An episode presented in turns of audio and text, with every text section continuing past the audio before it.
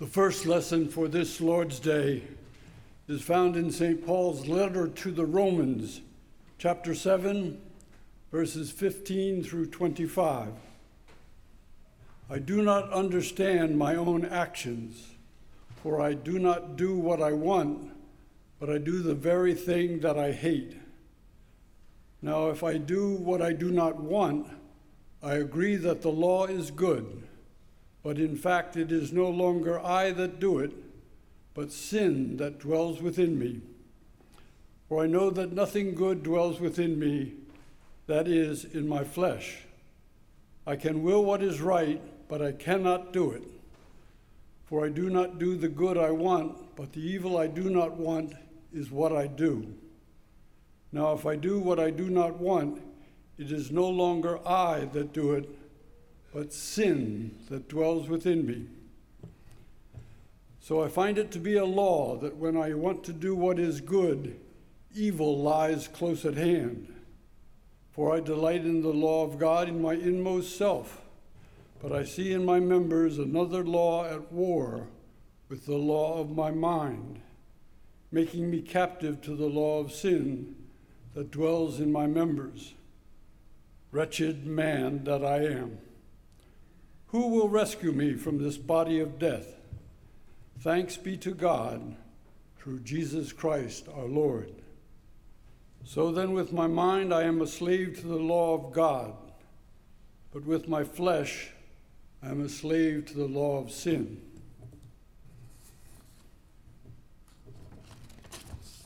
The gospel lesson for this Lord's Day is from the Gospel according to Matthew, chapter 11 verses 16 through 19 and 25 through 30. But to what will I compare this generation? It is like children sitting in the marketplaces and calling to one another. We played the flute for you, and you did not dance. We wailed, and you did not mourn. John came neither eating nor drinking, and they say, he has a demon. The Son of Man came eating and drinking, and they say, Look, a glutton and a drunkard, a friend of tax collectors and sinners. Yet wisdom is vindicated by her deeds. At that time, Jesus said, I thank you, Father, Lord of heaven and earth, because you have hidden these things from the wise and the intelligent and have revealed them to infants. Yes, Father, for such was your gracious will. All things have been handed over to me by my Father, and no one knows the Son except the Father, and no one knows the Father except the Son, and anyone to whom the Son chooses to reveal him. Come to me, all you that are weary and are carrying heavy burdens, and I will give you rest. Take my yoke upon you and learn from me for I am gentle and humble in heart, and you will find rest for your souls. For my yoke is easy and my burden is light. This is the word of the Lord.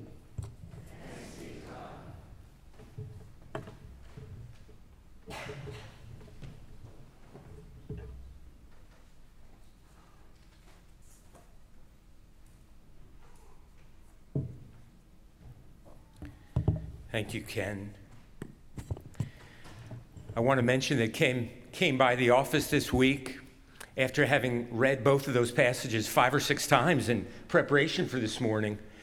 And he said, Dennis, I'm, I'm really trying to make sense of these. What, can, can you help me out and, and uh, help me understand these passages? And me, always on the lookout for spiritual insights and knowing of Ken's great uh, spiritual depth, I said, well, well, Ken, what do you think? What, what light can you shed on them for me?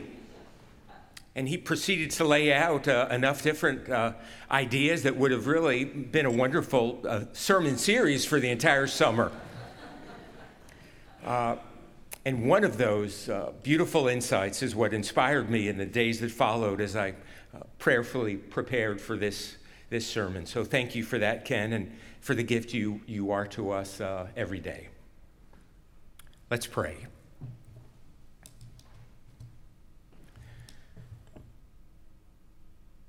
We're grateful, Holy God, that your word is a, a lamp unto our feet and a light unto our path. We sometimes prefer darkness. We sometimes prefer that, that path that, that we would come up with, that we would chart. But we're grateful that you give us the gift of grace, the, the gift of your word, your light before us, that we might follow the path that, that you call us to, if we'll but say yes to that invitation. And to that end, O oh Lord, we pray that your Spirit will continue to speak to us, that your Spirit will continue to, to guide us as these words of yours are uh, reflected on and unpacked. And we pray this in Jesus' precious name. Amen.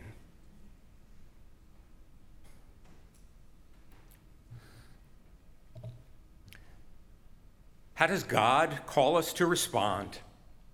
When people we look up to, maybe even view as a hero, let us down? It's the question I invite us to consider.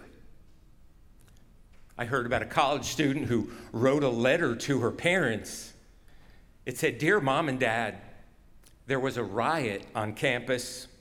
From the smoke I inhaled, I developed a serious illness. At the hospital, I met a parking lot attendant and we fell in love. Our baby is on the way. After one month, when he gets off probation, I'm going to drop out of college.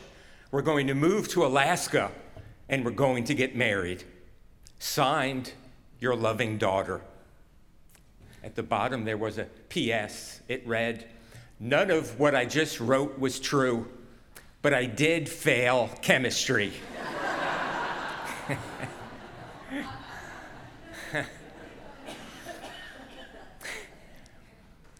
the perspective that we bring to a relationship or to a moment of disappointment in a relationship, that perspective makes all the difference. This past week, I saw one of my dearest friends and mentors. He's someone I look up to, and I had the blessing of sharing lunch with him. He's a minister, about five years older than me. He was my field education supervisor during my second year of seminary. I served each Sunday in the small church in Philadelphia where he was the pastor during his very first call. He preached a sermon right here at BRPC the night I was ordained. And he has been a role model and mentor to me ever since. And here's what I want to make clear about this friend of mine he has never let me down. He has never disappointed me. The words of his public life have always been consistent with the reality of his private life. Every time I have sought his counsel, his support, his encouragement, he has generously given it to me. He's never let me down. But what I wonder this morning is how does God call us to respond when people do let us down, when our heroes disappoint us, when our role models reveal that the person they said they were is not actually who they are. I don't follow the New York Yankees as closely as I did when I was a teenager. I can recall the uh, more of the names of their 1977 pitching staff than their present pitching staff. But I read this week in the paper the story of one of their star pitchers being sidelined from playing due to domestic abuse charges. And I think of the 10 year old child who looks up to him and who wears his jersey, who saves newspaper clippings or baseball cards that contain his photo and how disappointed that 10 year old child will be when they discover why their hero won't be pitching in any Yankee games anytime soon. This past week, a Newark police officer was found guilty of manslaughter and a range of other criminal charges. Back in 2019, he was on duty and performed a routine traffic stop, and the driver took off and he chased after him. And during that chase, he fired his weapon on three separate occasions, killing the driver, critically injuring the passenger. A police officer, a person sworn to protect and serve, a person carefully screened and chosen and trained. I think of the school age children or others of us who look up to police, who perhaps looked up to that very officer, and the disappointment and confusion, certainly for young people, that they will now feel. I think of the political leaders here in the U.S. during my lifetime who ran campaigns based on integrity and vision, who won elections and took an oath to uphold the Constitution and serve the common good, and who broke those promises and sorely disappointed those constituents. There's no need for me to name any of them, to throw any of their photos up on the screens.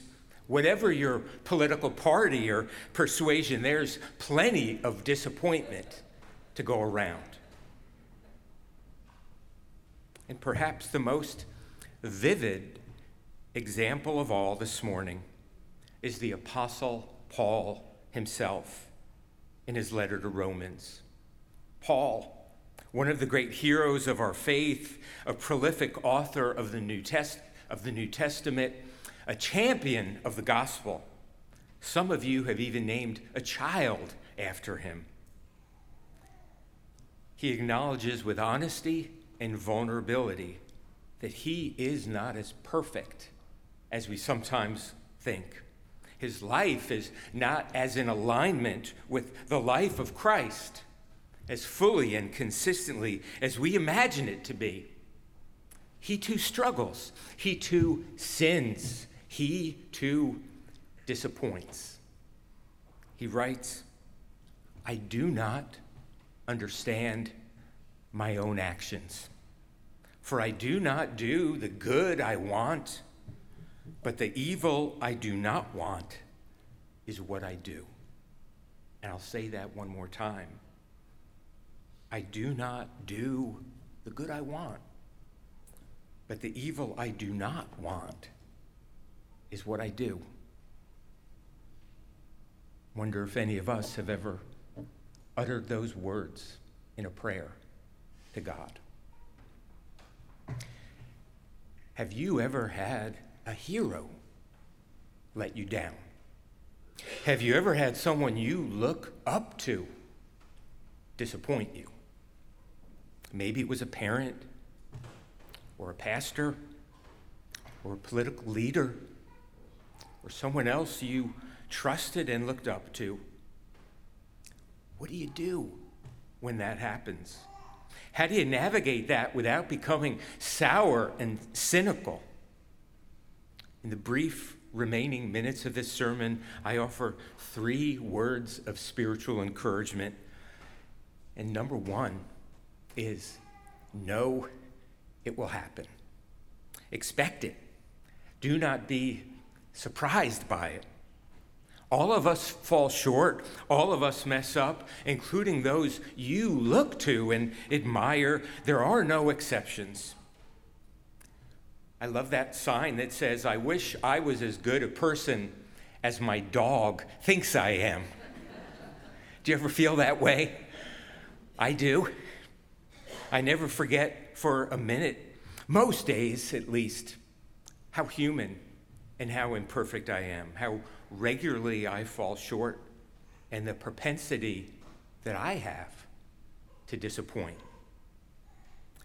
The people you look up to and admire are imperfect humans. We often wish they weren't. There's something in us that yearns to have someone we can rally around and, and look to who'll be perfect. But this side of heaven, they will continue to stumble and sin. When that happens, do not be surprised by it. Spiritual word of encouragement number two. When those you look up to as a hero or role model disappoint you, extend the same grace to them that God extends to them. It's one of the Apostle Paul's primary themes grace. All of us are reliant upon the unearned love of God in order to be reconciled to God. We do not receive the gift of salvation through our own efforts, our own good works, our own perfection. We receive it as a gift of God's grace, which means God's unearned and undeserved love for us. Grace that God generously pours into each of our lives. It's striking to me how frequently we humans like to keep track of the sins and mistakes of others. We chart them, we list them, we keep an accounting of them. Yet God, the creator of the universe and of each one of us, is so quick to forgive and to forget them, is so quick to extend grace. What a gift it is to extend grace to another person, both for the person receiving it as well as for the person who is extending it. Try this week, each day, to extend grace to someone who's not expecting it. And in some moment where it would be reasonable for you to, to criticize or, or to be angry, to, to condemn someone in some way, it would be understandable. Instead, in that moment, surprise that person with your kindness, with your flexibility, with your ability to forgive. See what that's like. Use some new muscles if that's what it requires. Discover or rediscover what a joy and delight that can be for you. And the third and final word of spiritual encouragement, and the most important one, is this Look to Almighty God as your ultimate source of strength and purpose and identity, not any other human. In the years following the death of Mother Teresa of Calcutta, her journals revealed the great spiritual struggles that were part of her life, the moments of doubt and darkness. It, it shocked and disheartened a great number of people. She was one of the most revered heroes for Christians, combining the inward life of great spiritual depth and devotion to prayer with the outer life of giving love and compassion to those who so often society discards and abandons. And upon learning of the dark nights of the soul that she endured, the doubts that even she had, some people of faith thought, well, if you can't look up to Mother Teresa, who in the world can you look up to? A theologian once said there is a God shaped vacuum in the heart of every person, and it can never be filled by any created thing. It can only be filled by God, the God made known to us through Jesus Christ. And friends, we get ourselves into all kinds of trouble time and time again by letting other things, including other people, our heroes and role models included, fill the space in our hearts that can only be filled by God.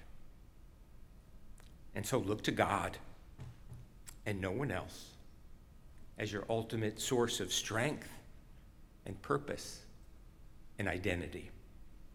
Build your house on that foundation. Seek out your ultimate purpose and identity. Nowhere else. In the name of the Father, and of the Son, and of the Holy Spirit, amen.